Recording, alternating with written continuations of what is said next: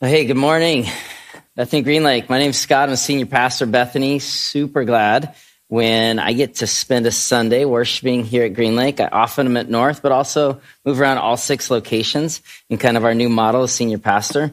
Privileged to begin our series on Mark today, uh, following the way of Christ. Today's message is called The Way, just simply the way as we look at what it means to journey with Christ. Um, we'd love to pray with you now. Jesus, uh, would you be present here in this moment? Would you help these words of Mark come alive in the teaching and reading today? God, could you help center us in our own stories under your authority? God, we, we desperately want to encounter more of your power, certainly more of your peace. And God, we would ask for more purpose into the season ahead. And so, towards those desires, would you speak to us today out of the Gospel of Mark as we think more about this journey of our life? In your great name we pray. Amen. So, message today, today like I mentioned, is called The Way. And uh, we're going to get in just a moment, but the way is kind of a euphemism or way of saying like journey, the journey to Christ, the journey we take with Christ. And as you get to know a bit more of my story, you know that I'm a person who loves a great adventure. At one point, I lived in my van driving around America for six months. That's a different sermon for a different day, but I love a great adventure. And so even like little adventures with my family bring me great, great joy.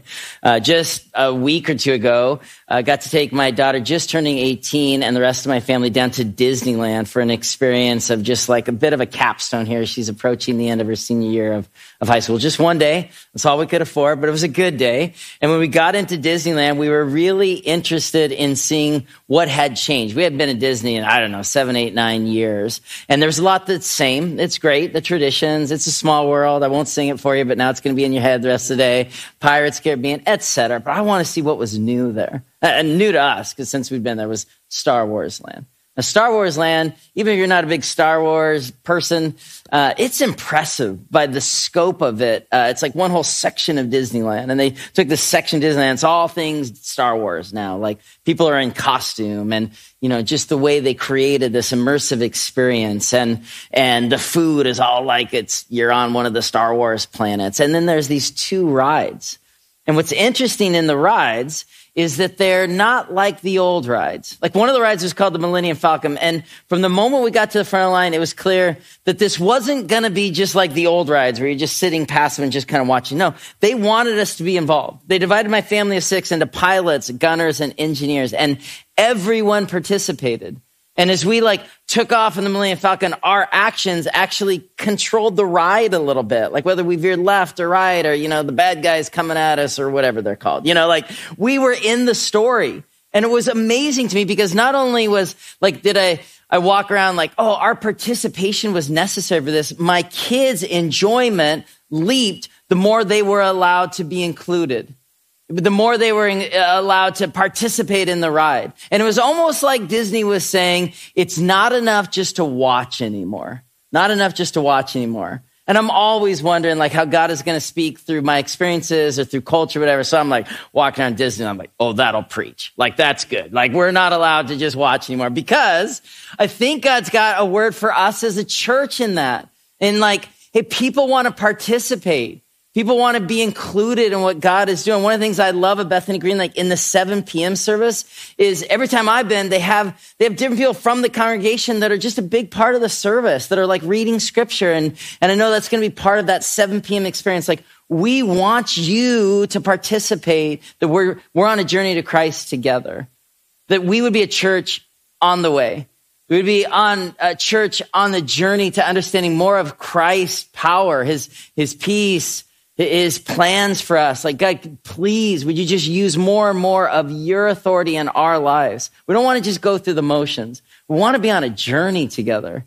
Three times in the opening section of Mark, this idea of path or journey kind of pops.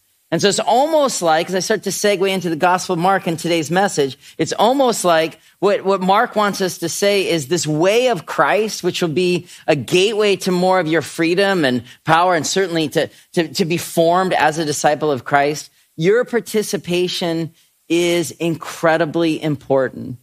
Mark is just beckoning people through the pages of his gospel to say, let's take a journey together. And, and this word, like the way of Christ, which we've called our sermon series, in the early days of the church, that's actually what they called themselves. They didn't call themselves the church, Raven. They called themselves the way. The way. Jesus himself said in John 14, I am the way and the truth and life. So the church saying, we are the way. We are the way to Christ.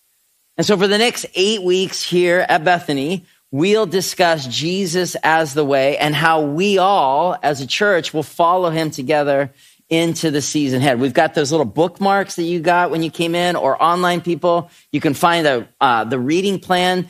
I would strongly encourage you, like get, get involved, participate with us as a church. Be reading starting this week, Mark 1. We're going to read all the way to Mark 16 and, and kind of eventuate there at Easter. We want to be on this journey together.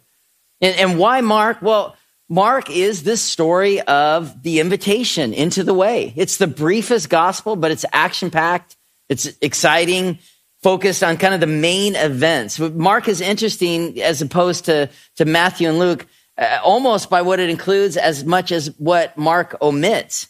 In Mark, there's no genealogy, the family tree of Jesus. There's no virgin birth. There's no angels declaring the pregnancy. There's nothing before Jesus' first step into ministry that we come to today. There's, le- there's no Sermon on the Mount. There's less parables. There's less details about the resurrection. And I think a lot of it is because Mark was written by John Mark, the scribe to Peter. Now, some of the books of the New Testament, you're like, oh, who wrote Hebrews? Like, just pack yourself a lunch because you're going to be there all day. Like, there, there's so many different opinions in, in the church world, but not Mark. Pretty much everyone in the early church agreed that Mark was written by, get ready, Mark, John Mark the, the, the scribe of Peter, not a disciple himself, but himself being formed by the early church. John Mark's mother, uh, Mary, uh, hosted the early church in her house in Jerusalem, and most think that his house was where they had the Last Supper. So Mark was this young man who came up seeing people formed by Christ. He wrote Mark likely around AD 70, though people have different opinions, and I don't really care to argue about it. But here's what's significant about Mark.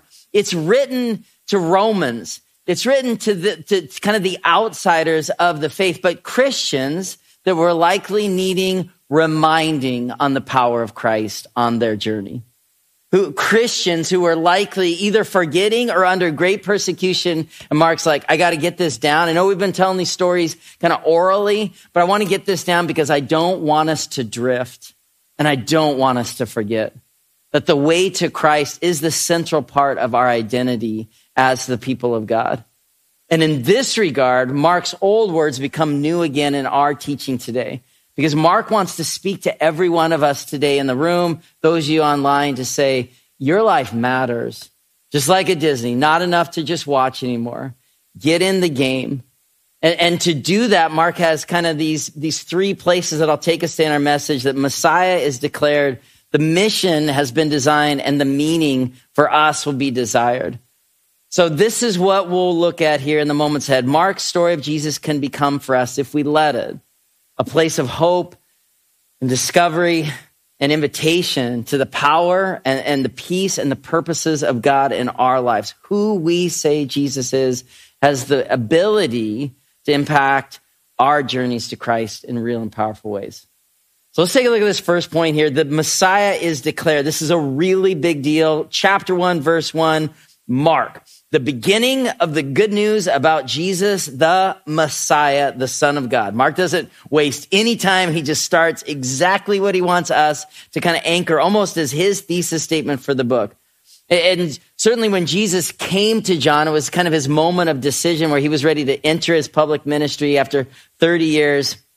But Mark doesn't waste any words, or to him, what might have been waste of any words. He just wants to get started at the mission beginning right now that this is the Messiah.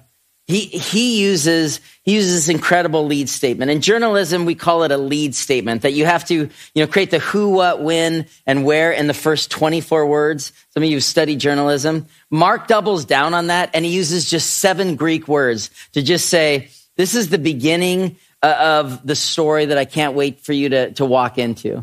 So these first seven Greek words, uh, Mark says, this is the beginning. And almost like Genesis in the beginning, you know, was God created the heavens and the earth, or John, in the beginning was the Word, and the Word was with God, and the Word was God.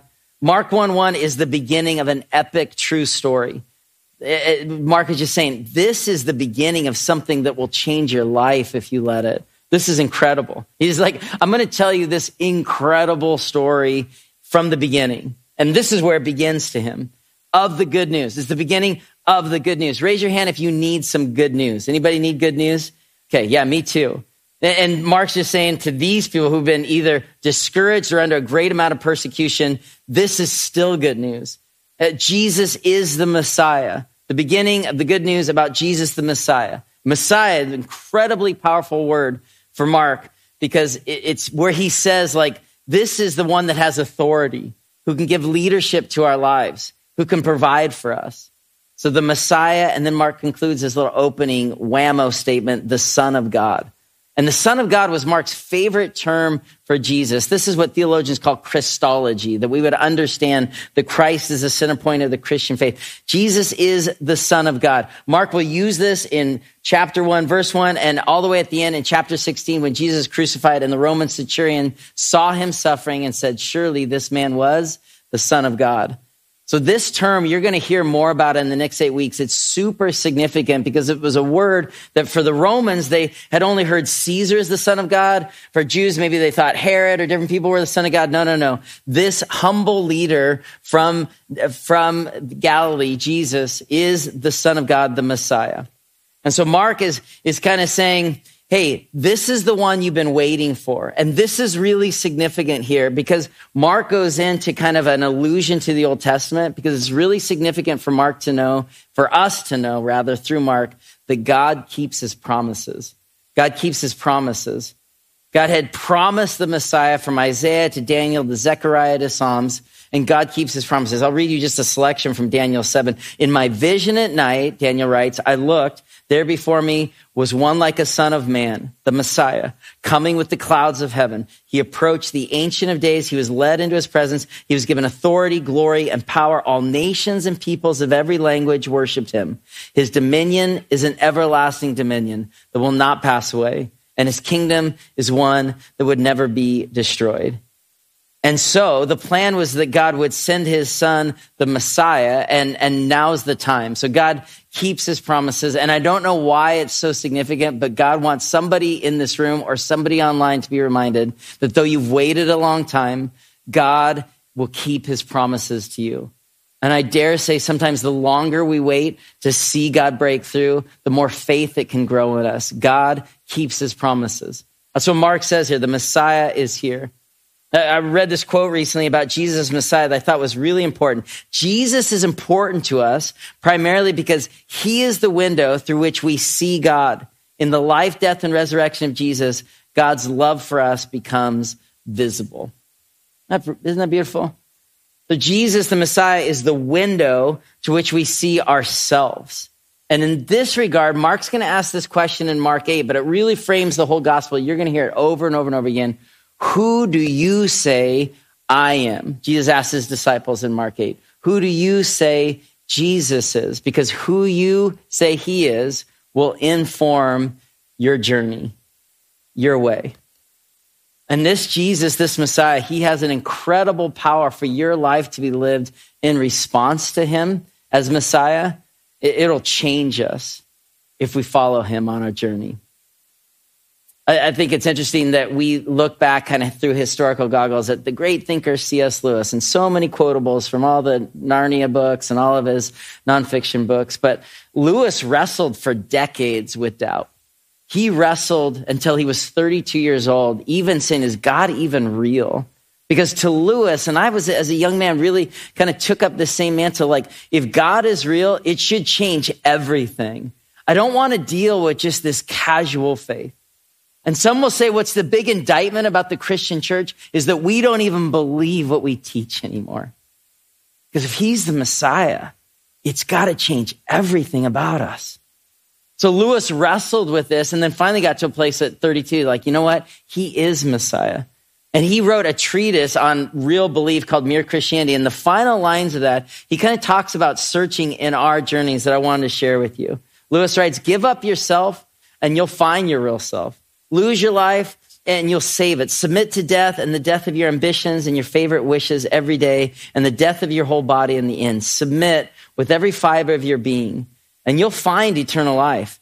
Keep back nothing. Nothing that you have not been given, uh, sorry, not given away will ever be really yours. Nothing in you that has not died will ever be raised from the dead. Look for yourself, and you will find in the long run only hatred, loneliness, despair, rage, ruin, and decay. But look for Christ, and you'll find him. And this is what I don't want you to miss. And with him, everything else will be thrown in. If we pursue more of Christ on a journey, the other things that we seek will fall into place. But we've got to put Messiah first. That declaration, the power we seek is in Messiah. So that's the Messiah declaration. And then the mission of Jesus, which the mission's been designed here in these early verses of Mark, just to give our, our journey some purpose and some clarity. I pick up here at Mark 1, verse 2. As it was written in Isaiah the prophet, I'll send my messenger ahead of you, prepare your way. A voice of one calling in the wilderness, prepare the way for the Lord, make straight paths for him. And so John appeared in the wilderness, preaching baptism of repentance for the forgiveness of sins. The whole countryside, all the people went out to him, confessing sins. They were baptized by him in the river. John wore clothing made of camel's hair with a leather belt around his waist, and he ate locusts and honey. And this was the message. After me comes the one more powerful than I, the straps of whose sandals I'm not worthy to stoop down and untie. I baptize with water. He'll baptize with the Holy Spirit. At that time, Jesus came from Nazareth in Galilee and was baptized by John in the Jordan. Really, really significant that the mission of Jesus doesn't start with a press release or some, you know, power grab, but by Jesus submitting in baptism. Because the way of this Messiah, the, to prepare our way back to God, is where Jesus models here, immersing himself in the story of humanity. The, rest of us, when we're baptized, we're kind of repenting of our desire to be like God and, you know, kind of being freed from all that. That wasn't Jesus' story, but still, he entered into the way that we would be baptized in order to show a pathway back to God, to give us hope in our journey. This echoes Isaiah 43. The voice of one calling in the wilderness, prepare the way for the Lord, make straight in the desert a highway for our God.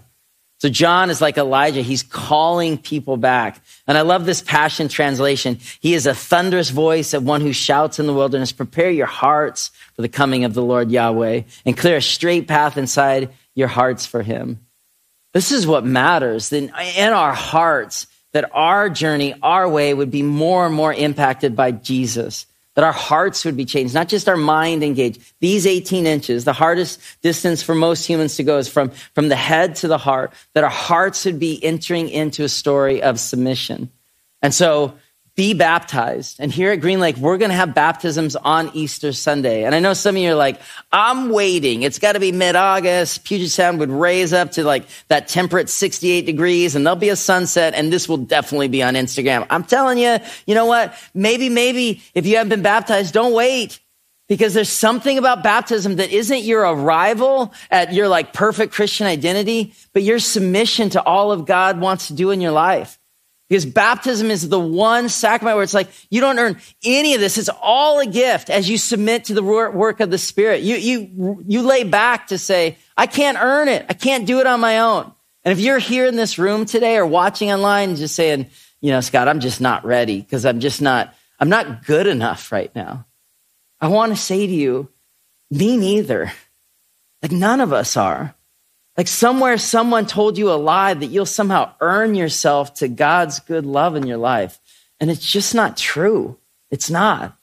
And so when we're baptized, we're submitting to the power of the Spirit in our lives. The second thing John talks about, to be baptized and to confess. Confessing your sins to each other or to the Lord is just, it means taking off the veil and being real. You know, there's some stuff that I've become comfortable with that are outside of God's way for me and I want to turn back to the Lord. So this was John's message, and that's Jesus. He doesn't need that message. He's going to live that message. He doesn't just speak for God, he speaks as God. But he came to the Jordan to kick off his public ministry, that this is what his mission would look like. He would be immersed in the human experience. But for many of us, this is difficult because we submit, but we're often mindful of our own failure, our own discouragement. I mean, the, the mental things I tell myself so often pull me out of God's best. We miss what God wants to do because we're telling ourselves an old story. Now, John Mark, I already told you, he was the scribe to Peter. Peter knew that better than anyone. He's the rock built upon a man who denied Jesus three times. And yet, what does Jesus do once he's resurrected? He goes and finds Peter and recommissions him. Your failure does not discourage the work of God in your life. Listen to me at home. Your failure does not discourage your purposes in the world. God has a plan for your life. And I know the enemy wants to tell you that you're not qualified because some failure in the past. God's favorite people persevered through failure to new power working in them through the gift of the Spirit. Peter knew that. John Mark knew that. John Mark knows that. John Mark, remember, and some of you are like, ah, this is going a little deep. Some of you like Bible scholars, remember Mark, John Mark is the same one in Acts 13. He was on the missionary journey with Paul. This is exciting. We're doing new stuff. They get to the city of Perga. They're going to set sail. John Mark, scripture says, goes home. And Paul's so ticked off, he and Barnabas, Barnabas was John Mark's cousin, they, they fought, they never reconciled. Later, John Mark himself would be restored and Paul would say, he had ministry to me. He, he confirmed that John Mark learned from his failure of going home to Jerusalem. We don't know why he went home. Listen, sometimes we go home. Sometimes we fail. Sometimes we don't make it to where we're trying to go. And then the enemy wants to say, aha, I knew you didn't have the strength to make it on the way to Christ. It's just not true. And the sooner that we can live with God's grace covering us and entering into the full story, we'll know how to stay in the game. How do I know this? Because I coach third grade basketball in the Sno-King Youth Club up north. And these third graders, few second graders, team name, Layup Leprechauns. You can't make this stuff up. It was their name because their jerseys were green and they're, they're second graders, so they're about this all. But I see this all the time with them where they've got some concept of their level of play. And when they don't achieve it, they totally give in and they totally give up. This happened yesterday. But yesterday, this little guy, I won't give his name, but he put this sweet little like crossover in and goes, and I'm loving. I'm like, yeah, I get pretty into it. I'm a little intense, and you're like, I get it. You're a little, you're a lot, Scott, but thank you. Uh, so he makes a crossover, goes, I'm screaming from the bench, and he goes to, you know, like lay it in perfectly fingertip off the glass. But no, that's not what happens. His arms are this long, like he can't even hardly get it there. And then like the other team run, and then I just see this guy, like he's just you know, walking down the court like this. Meanwhile, the other team scores. I call a timeout and I grab him and I look in his face and I said, no, you are not allowed to feel like a failure when you miss a shot. Stay in the game. Like, uh, they, they've been watching, you know, they've been watching Steph and LeBron, all this, and their bodies can't do the stuff that their minds think they're capable of. And that discourages them. So part of the journey is you got to stay in the game. And I'm speaking to somebody right now that just feels like, man, I've been throwing bricks and just feels like failure. But no, we got to stay in the game. And the enemy wants to tell us we can't be used from our discouragements or our failures. And that's not how Jesus works. There's a new mission, and that's a gift to us. And then we come to this final piece here where the meaning for us, Mark desires that we would make meaning from this text. And there's going to be a gift for us if we can stay in it. There's a gift ultimately for us in our journeys of more purpose as we understand Christ's work in our life. Look at verse 11 from Mark 1. This might be one of my favorite verses in the Bible. Just as Jesus was coming up out of the water, he saw heaven being torn open and the Spirit descending on him like a dove. And the voice came from heaven You're my Son, whom I love. With you I am well pleased. I'm well pleased. So many of us have a fear of the Father's heart. We never had this kind of unconditional love modeled to us. We never saw it. We never felt it.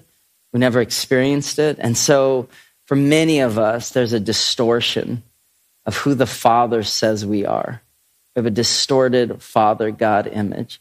This verse redeems our broken picture of the Father's heart.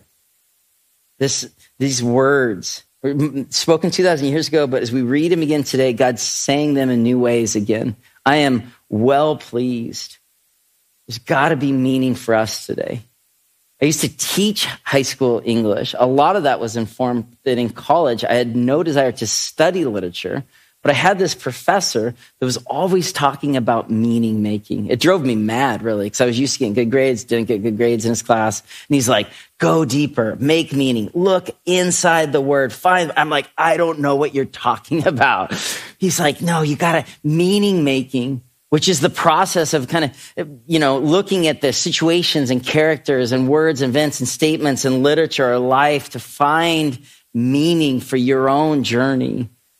And I, I learned to love it in that class. I learned to teach in Los Angeles and help other young people find meaning through the words of text so that ultimately they would be able to find meaning in their life. Remember the word from Millennium Falcon Disney? Your participation is necessary. Mark desires for you to make meaning today from these words of God to Jesus. It's not just a word from your past back at youth camp when you said yes to Jesus. It's a word for this season right now. With you, I am well pleased. I am well pleased. You are my son. You are my daughter. What's super significant about the Father's heart here with this baptism scene that might be significant to you Jesus hasn't done anything yet. There's been no water to wine. There's been no blindness, spit, mud, but like all that comes later. The walking on water, the stilling of the storms, the beating the cross, it's all going to come. But before that is a word of affirmation. is a word to anchor Jesus in his identity. Before you try harder or behave in a certain way or perform in a certain way. I just want you, says God to Jesus, receive the full gifts of the Spirit and to just know you're mine and know that with you I'm well pleased. Scripture said that the sky was torn open, and it's actually a very kind of violent image. The only other place that Mark uses in his gospel is at the end of the crucifixion scene. It said that the veil was torn open separating humans from God. So this violent image is used on purpose to, to initiate a new era. Isaiah 64 had prophesied, oh, that you would rend the heavens and come down, that the mountains would tremble before you. This was the way God wanted to work. So the sky was torn open, and then the Spirit came like a dove. Some texts say, as a dove. English major moment here. That's a simile.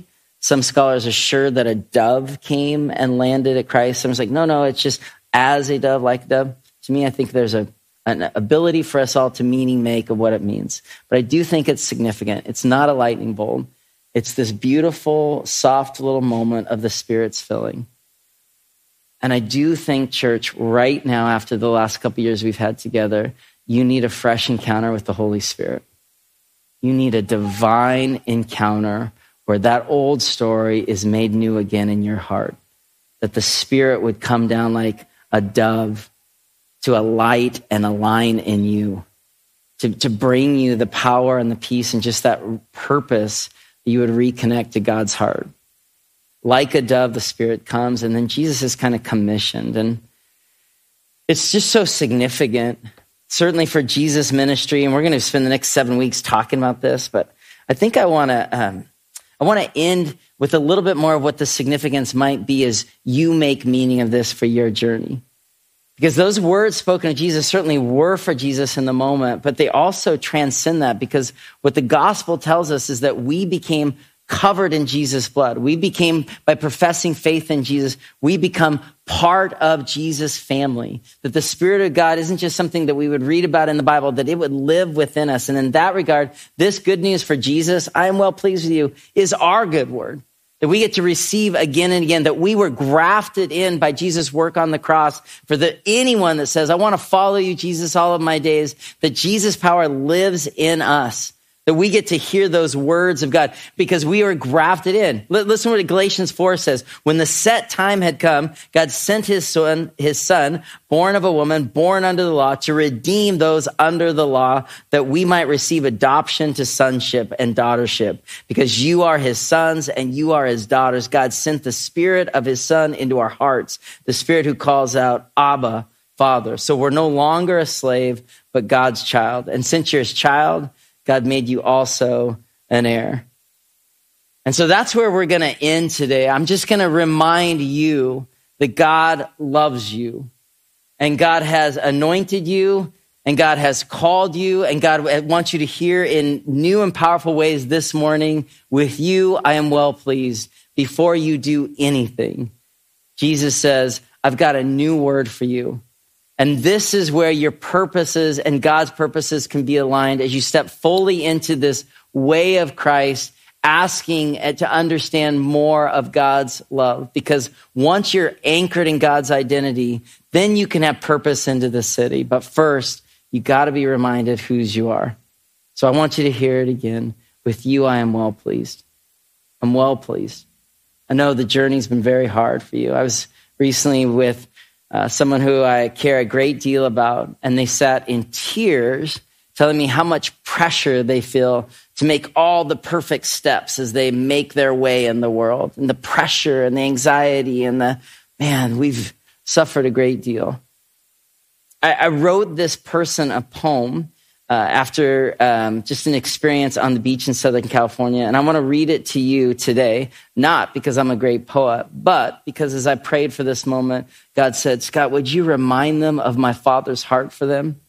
So this poem is called The Way, and the image I'm going to show you behind is an image from Crystal Cove State Park, where I sat on the beach and these words kind of took up residence in my heart. And as I kind of share it, I want to you encourage what God might be saying to you as you think about your journey to Christ in the season ahead. This poem is called The Way. There is a path to discern, a road to walk, a hike to make, the journey to take. I cannot take this for you, but I will be cheering you on as you go. Some of you are like, this is a horrible poem. It doesn't even rhyme, but stay with me. They say the way is made by walking. In some regards, that's true. The story is being written as you make decisions. The future story you'll tell your friends and family on the porch, sipping a sparkling drink and laughing. That was when I had to go and do that thing, and here I am. That way is made by walking, sure, but there is another way to see the journey. The way is not all up to you. This is the journey where you will not create but align. You are welcome to the one who will lead your life. The pressure is off. There is a party, a celebration, really, of moving into the future you are invited to. Come and load the U Haul together, says the Lord. Pack with me. But know this you will drive off, but you do not need to drive alone. He beckons you. You don't make this way, this way makes you. You are loved infinitely before you take a step. Will there be a journey? For sure. Will there be difficulties? You know it. Oh, but the beauty you'll see, the joy of it, the sheer thrill of watching your life form before you, seeing the way emerge from the steps you make. And you never walk alone. You will never walk alone if you invite the maker of all things into this journey. The one who made you, the one who loves you, the one who looks at you and says, I am well pleased. Let's go on a walk together to enter this life of yours. This is the way to life. This is the way. So, Jesus, thank you so much for this time in worship this morning. And we just pray, God, that you would just shake us awake and remind us in our individual journeys towards you that we are not alone. And though the weight has been heavy over this season, that God, you long to fill us with your spirit. You long to, to, to draw us to new places. And before we do anything for you, God, you want to just remind us that you are with us and that your love covers us, that you are well pleased with us. God, before we even get up and leave this space, would you remind us in new and powerful and personal ways that you are well pleased, that your Father's heart is good and can be trusted. But God, thank you so much for these moments together. God, help us see in this Lenten season, help us see you again.